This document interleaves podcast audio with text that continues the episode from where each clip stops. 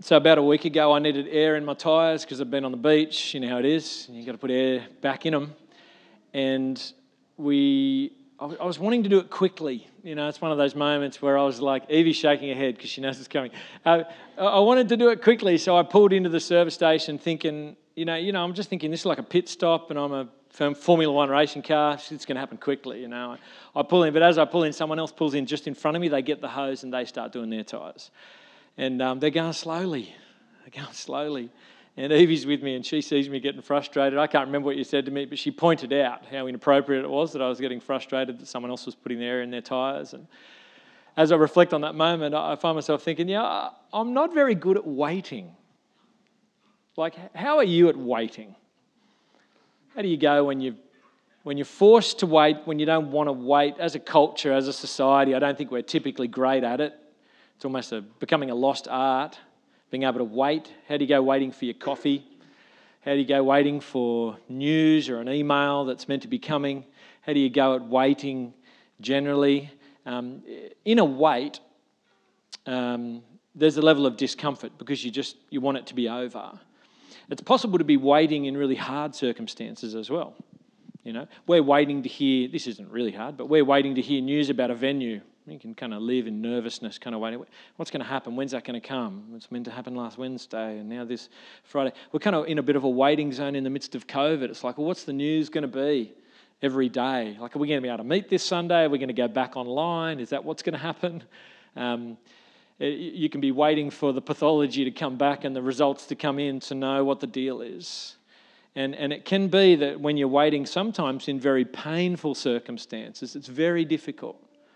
Can you think of a time when you've had to wait and you've had to wait in really painful situations? Maybe you're in one right now. Maybe that's where you are, you're waiting. As we dive into 1 Samuel, we meet Hannah and we hear about the events of, some of the events of her life. And it really kind of raises the concept of, you know, waiting in painful circumstances. And we're going to get the chance to do two things as we, as we dive into that passage. Is number one, to think how, how to wait when you're in discomfort and pain? How, how do you go about waiting? And how to respond when the deliverance comes? What do you do when the wait is over? So we're just going to look at those two things tonight. And it's not because Hannah is the perfect model example of how to do everything well, but there's lessons for us to learn as we observe um, what is the case for Hannah. So, how to wait?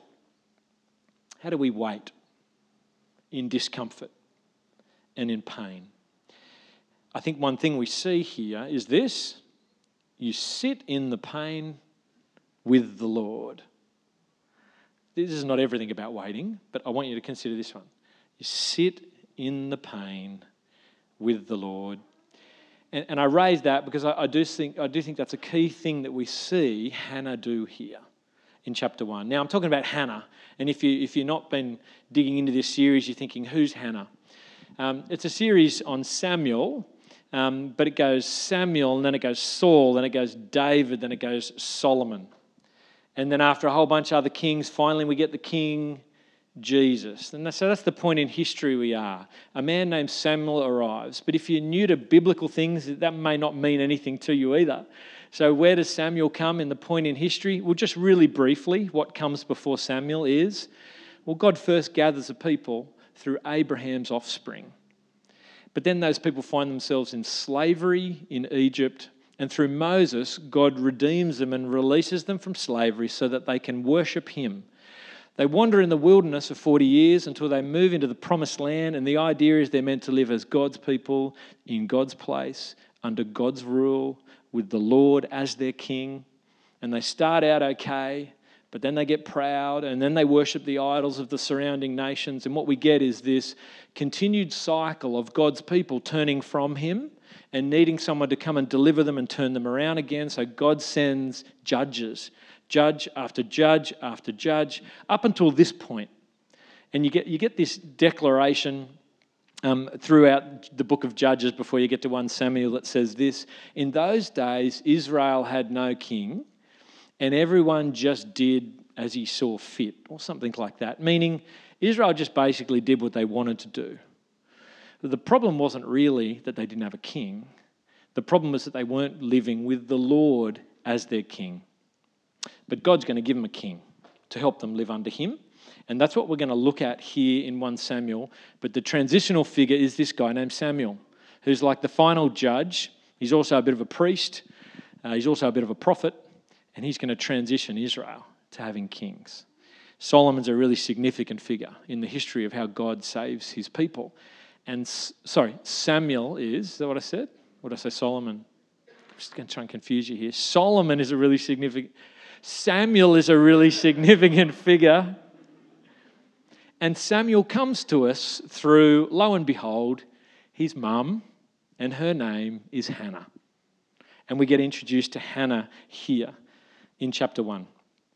Hannah is waiting in painful circumstance, and the painful circumstance is kind of twofold it's her marriage and her children's situation. How could a marriage and children's situation ever be painful, you say? Well, this was the deal for Hannah. She existed in a polygamous marriage. I means she was more, she was one of two wives. You can pick that up in verse 2. Her husband's name is Elkanah, and in verse 2, he had two wives. One was called Hannah, and the other was called Peninnah, or however you might pronounce it. So Hannah is one of two wives. And when you actually get down to verse 6 and verse 7, her other wife is described as her rival wife. I mean, if marriage is not hard enough, what do you reckon it would be like to have a rival in your marriage that you've got to live with day in, day out? She's got a rival. Wow. And then there's favoritism in the marriage too. Elkanah, Elkanah actually does love Hannah more, and he keeps reminding her of that. So there's favoritism in the marriage, as you'd kind of expect that one would be the favorite. And you might kind of read this right up front and ask that question. So, does the Bible actually support polygamy? Is that, is that the okay thing? Well, sometimes you get the mention of these types of things without explicit condemnation of it. Um, you might call that silence in the midst of a story. That does not mean agreement. So we'll get a bit of that as we go through Kings. You, you, know, we'll get mentions of situations like this without condemnation on it, but that does not mean God agrees with this. It's clearly not according to God's initial design in creation, where He makes one man and He gives her just one woman. And that's plenty. That's enough. And that's His design. And actually, to have more than one wife in a marriage produces problems just like this. There's someone's the favourite, the others are the rivals, and this is the painful circumstance uh, that Hannah is living in. Now, you add to that the fact that Hannah's rival wife has been able to have children, but she has not. And you see that's what it goes on. Peninnah had children, but Hannah had none. So Hannah is struggling with being barren. In verse 5, it's described there that God had closed her womb. So she's got infertility issues, which is a very painful grief. And it's common through the ages. And some of you know it all too well. There's an extra dilemma for being barren in the ancient world, and that is this if you were unable to have sons, um, you'd find yourself in a pretty sick, tricky situation because sons were the ones who would ensure not just the survival of your family name, but the survival of your family and the business and its longevity. So if you couldn't produce sons, it ended up being somewhat of a public shame on a wife. And Hannah's feeling that. And on top of feeling that shame and that heartache, she's also being teased by this other wife. And you can see that there in verse 6. Because the Lord had closed Hannah's womb, her rival kept provoking her in order to irritate her. And funnily enough, a lot of the provoking seems to happen when once a year they go up to Shiloh to worship at the festival and offer sacrifices. That's when a lot of the teasing happens. Did you pick up on that when you read through there? It's partly because when you go up for these worship services, you end up offering sacrifices for all the different members of your family. So that would be the moment, wouldn't it? Where you get the painful reminder that you don't have kids to make offerings and sacrifices for. It's almost like Christmas and Easter, where the good things are amplified and are extra good. But if you're suffering with hard things, particularly family things, wow, Christmas and Easter can be extra hard. It's like the pain is amplified. And every time Hannah goes up with her family to Shiloh to worship the Lord, the pain is just amplified. And this is the moment we catch Hannah in where she's feeling it and she's not trying to hide it and she's just expressing the grief. This is the situation Hannah is in. What does she do? Well, I want, I want to put to you, she sits in the pain with the Lord. She sits in it, she acknowledges it, she feels it. I mean, look at verse 7. She's described as that, that she, wept, look, she, she wept and would not eat. That might have been a deliberate fasting because she's feeling so much pain and grief. Like they're at the festival where you're meant to share a meal. That's what you do as part of offering sacrifices, but she just sat and she would not eat. You get to verse 10, and it's described that, that she's in deep anguish and she's weeping bitterly. I don't know if you've ever felt that kind of depth of anguish. Verse 11, she admits, in, in, and she speaks about it herself. She says, your, your servant's misery. She says, like, I'm in misery here. And in verse 15 and 16, she talks about um, being deeply troubled. Um, she's in great anguish and grief, it says, verse 16. So, the first thing I'd want to just notice on the way through here is what she doesn't do is deny what she's experiencing in her emotions. And that's worth acknowledging because some of you and uh, uh, some of us are not great at this. You're not good at acknowledging the reality of what you're really feeling. But she doesn't deny her feelings, she doesn't pretend she's not feeling that way. It would be tempting for her to do so. And it's tempting for us to actually deny our feelings. It can be that you've, you've, um, you've got certain emotions that when you feel them, you say to yourself, well, that's a bad emotion. So I'm not going to acknowledge that emotion. I'm going to pretending that's not happening and I'm just going to put on a brave face and not acknowledge that feeling and pretend like it's not happening. Is that what you do with your feelings? It's pretty hard to acknowledge a feeling when it's really deep and, and you've got associations with it being bad. Sometimes, as Christians, you can say, well, it's not right for Christians to feel that way because Christians are meant to feel joyful or Christians are meant to not feel fearful in any way, you know? So you can tell yourself, well, that's not right.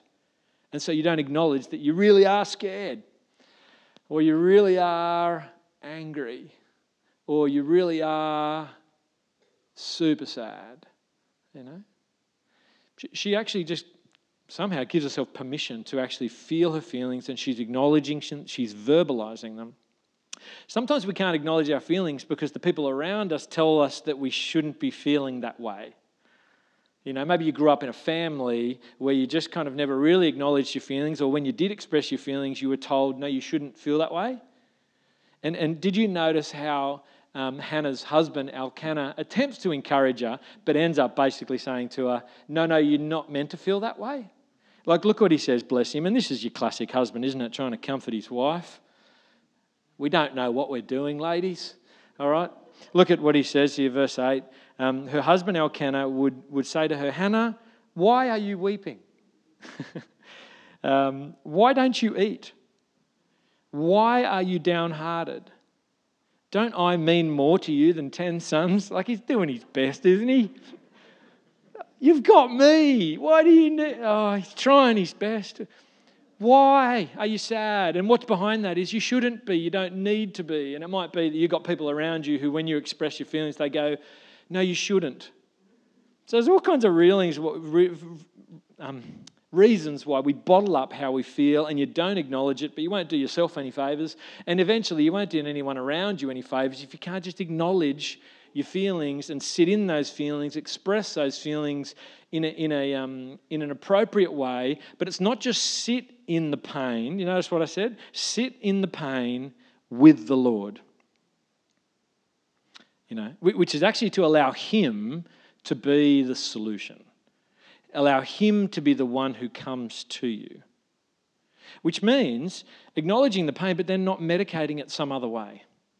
Which is what that's our other temptation, try and get rid of a bad feeling, remove it, numb it, drown it out. It's so tempting to do so. It's always been tempting to do so. In fact, the priest thinks that's what Hannah is doing here. Do you notice what he says when he sees her, um, you know, praying and pouring her soul out to the Lord? He assumes She's what?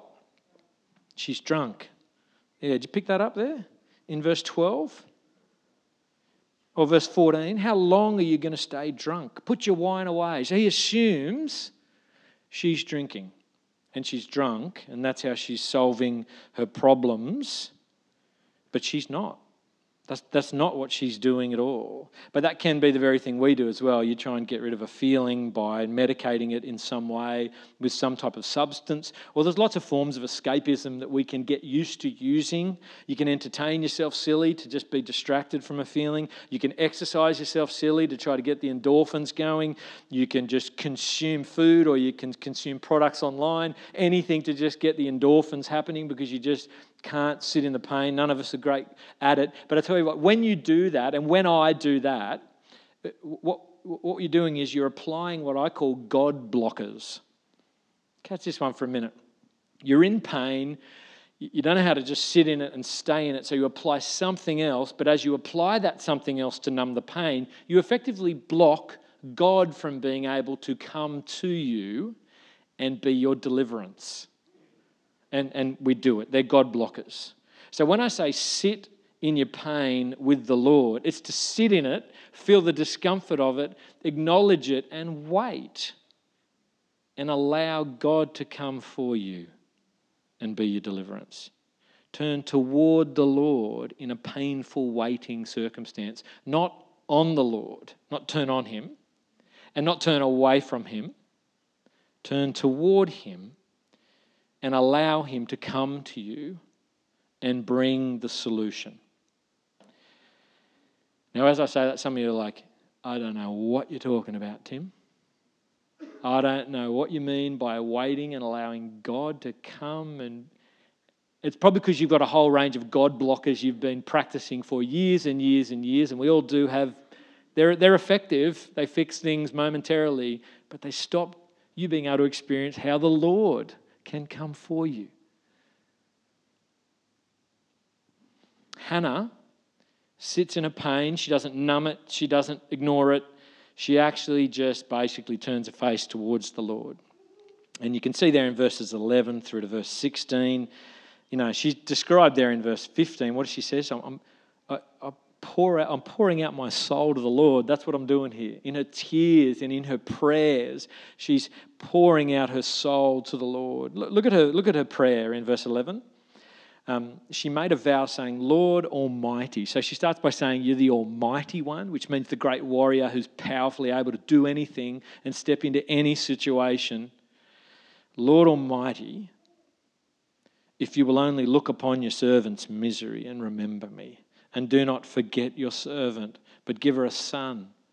And then she makes a bit of a vow, and, uh, and then I'll give him to the Lord for all the days of his life, and no razor will ever be used on his head. We'll come back to that in a little bit, but basically, that's why I don't cut my hair. All right? No, it was some type of a symbol back in the ancient world that, that, a, that a person's dedicated to the service of the Lord is that you let their beard grow and you let their hair grow, and there's just beauty in it, isn't there? Hey? Beards and stuff. Well, beards come up a bit in 1 Samuel. It's good, we'll get there. Um, she prays this prayer, which is basically her just crying out, turning her face to the Lord, not trying to solve the problem any other way, and just calling out to Him, Would you look upon me? Would you turn your face towards me? Would you be my solution? Would you come to me? I'm just going to sit in this with you. Yeah? And, and actually, before the solution comes, there's a bit of a change that happens for her. She gets a level of assurance that God's heard her prayer. The priest, I think, assures her of that, which I think is along the lines of, yeah, God's a God who knows, He sees, He hears, and He's able to act. And you can see that she actually ends up lifting her face. You can see down there, verse 18. Halfway through, she, she, she went her way and she ate something, and her face was no longer downcast. The next morning, she gets up and she worships. Um, and she goes back to her home. So there's, there's this moment or a, a season where she sits in her pain and she's with the Lord and waits on Him and pours her heart out to Him, and it's real and it's genuine. She doesn't try and solve it any other way. And then there's a washing your face, getting up, eating food, and getting on with the life of worshiping God. Yeah? It's not just getting on with everything else that would distract you, but a life of, well, she actually worships here, but then goes on in obedience towards the Lord. So we've got to get on. We've got to keep living, but it's to live worshipping Him with an obedient life while we wait, lift your head, move on. But I tell you what, learn how to have your moments, learn how to have your seasons where you sit in your pain and you do it with the Lord and you learn to experience how He can be your solution how He can be your strength, how He can be your comforter, like no one and nothing else can come close to.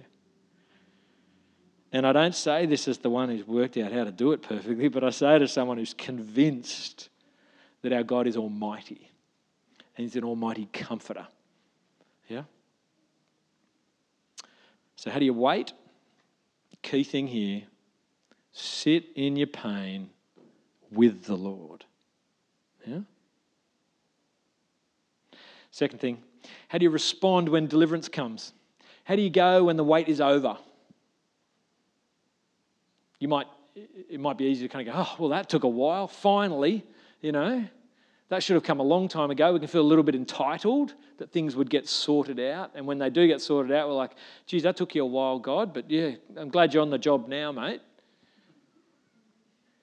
That's not what she does. It's really cool to see what Hannah does when God actually does respond and bring a, bring a beautiful deliverance. And just a little side note here have you noticed how all the, a, lot of the really significant figures in the history of God's people have come from women who were barren for many, many years? You know, you think back to Abraham and his wife Sarah, who's old and barren. And then you get Jacob and you get Rachel, same thing. You get Rebecca, same thing. You get Elizabeth with John the Baptist, same thing. You get here, you get Hannah. It's as though God actually almost makes a habit of knowing how to use us in our weakness and in our limits and in our distress to bring about his wonderful plans. What do you reckon? Is he able to do that? Absolutely. And he's able to do that with us in our season here as well. Not pretending that anyone here is going to be some great prophet, but He's going to be able to use us in our weakness and in our limits to bring about what He intends to bring about for His own glory. How does Hannah respond when the deliverance comes? Well, you see, she does end up being able to, and it's, it's, it's beautiful language here, it's worth reading. So, in the course of time, oh no, no, just come back a bit further. Where is it? Early the next, there it is. Look, verse 19. Early the next morning, they worshipped the Lord and then went back to their home at Ramah. Elkanah made love to his wife Hannah. It's just lovely, isn't it? There you go. It's in the Bible. Making love in the Bible. And the Lord remembered her. And so, in the course of time, Hannah became pregnant and gave birth to a son. She named him Samuel, saying, Because I asked for the Lord. And then she actually, what, what she goes on to do is dedicate Samuel to the Lord, which is actually to follow the vow, the promise that she'd made that she would do if God gave her a son. So, something kind of unique about what she does here. Um, there's particular circumstances. Samuel's a very special figure in history, but still, she acknowledges that when the son arrives, that he's from the Lord, and she offers him immediately to the Lord. Yeah? Three years later, that next little section, after he's weaned and after he's grown up a little bit, she takes him up to Shiloh, to the temple, and she leaves him there to grow up learning how to be a priest in the temple. Now, some of us read that and we just think, how on earth? You know, it may be triggering for some of you. It's huge. But there's, there's something for us here to note, and that is the concept of when the Lord provides and the Lord delivers, whatever He delivers or provides, are you able to dedicate it to Him? Are you, are you able to acknowledge He's the one who's brought it, and are you able to offer it to Him for service? And particularly speaking about kids, children belong to the Lord. And they should, at least in a sense, be handed over to Him. They do not belong to you or me. They've been entrusted for a few short years, if that's what God does. And they're for His own name's sake, to raise them in Him, for Him, not for you. So if He gives you kids, offer them to Him, raise them for Him. Don't worship them. Don't worship the thing that's being formed that you call your family. It's the most common Christian idol. Worship the Lord offer everything that He entrusts to you to Him, including kids. And while you're at it, dedicate everything you've got to the Lord. Offer everything that you have and use everything you have for His service. Ask, What's in my hands? What have I got? What are my abilities? What are my resources? What have I been entrusted with? Dedicate it to Him. You might think, Why? because He's the giver. He's the one who gave you everything you've got. He's the one who sustains it. And He gave it to you that you would honour Him with it. Um, Romans 12 is one of those classic verses, Romans 12, verse 1. In view of God's mercies, which is in view of all that He's done, and particularly what He's done with Jesus, in view of that, offer your bodies as living sacrifices, holy and pleasing to the Lord. Offer yourself and everything you've got. Dedicate all that you have to Him. He's the giver. So, how do you respond when the deliverance comes? First thing, and here's the second thing, which will be the final thing. How do you respond when deliverance comes? Dedicate it to Him and acknowledge He's the one who brought it. He brought the end of the wait, whatever it is, He brought it. And secondly, count it as a small salvation or a little deliverance that points you to the big salvation and the ultimate deliverance. And that is what Hannah models beautifully to us here in the prayer of chapter 2. I mean, have you, have you read that prayer?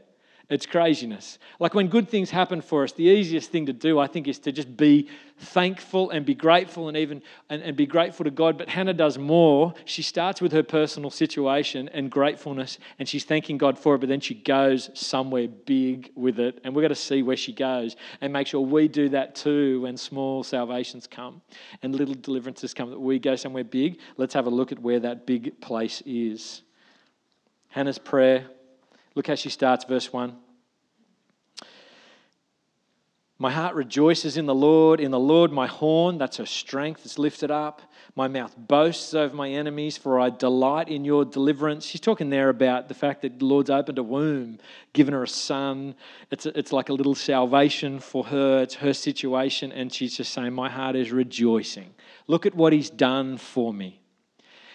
But then she immediately goes from that to talking about the character of the God who's brought that to her. So it's like a, it's like a really immediate reflection. She's not just stuck on the, this is good and I've got it and it's awesome and I love it and I've got it and it's awesome and it's mine and it's great. And she doesn't get stuck there. And we can do that when good things come. She goes straight to acknowledging the character of the God who brought it, and then beyond that to the bigger thing that He brought brings for us in the salvation of Jesus. So let's let's look at how she does that. Look at verse two. There is no one holy like the Lord. There is no one besides you. There is no rock like our God. Look, you go straight to Him, His character, yeah? He's holy.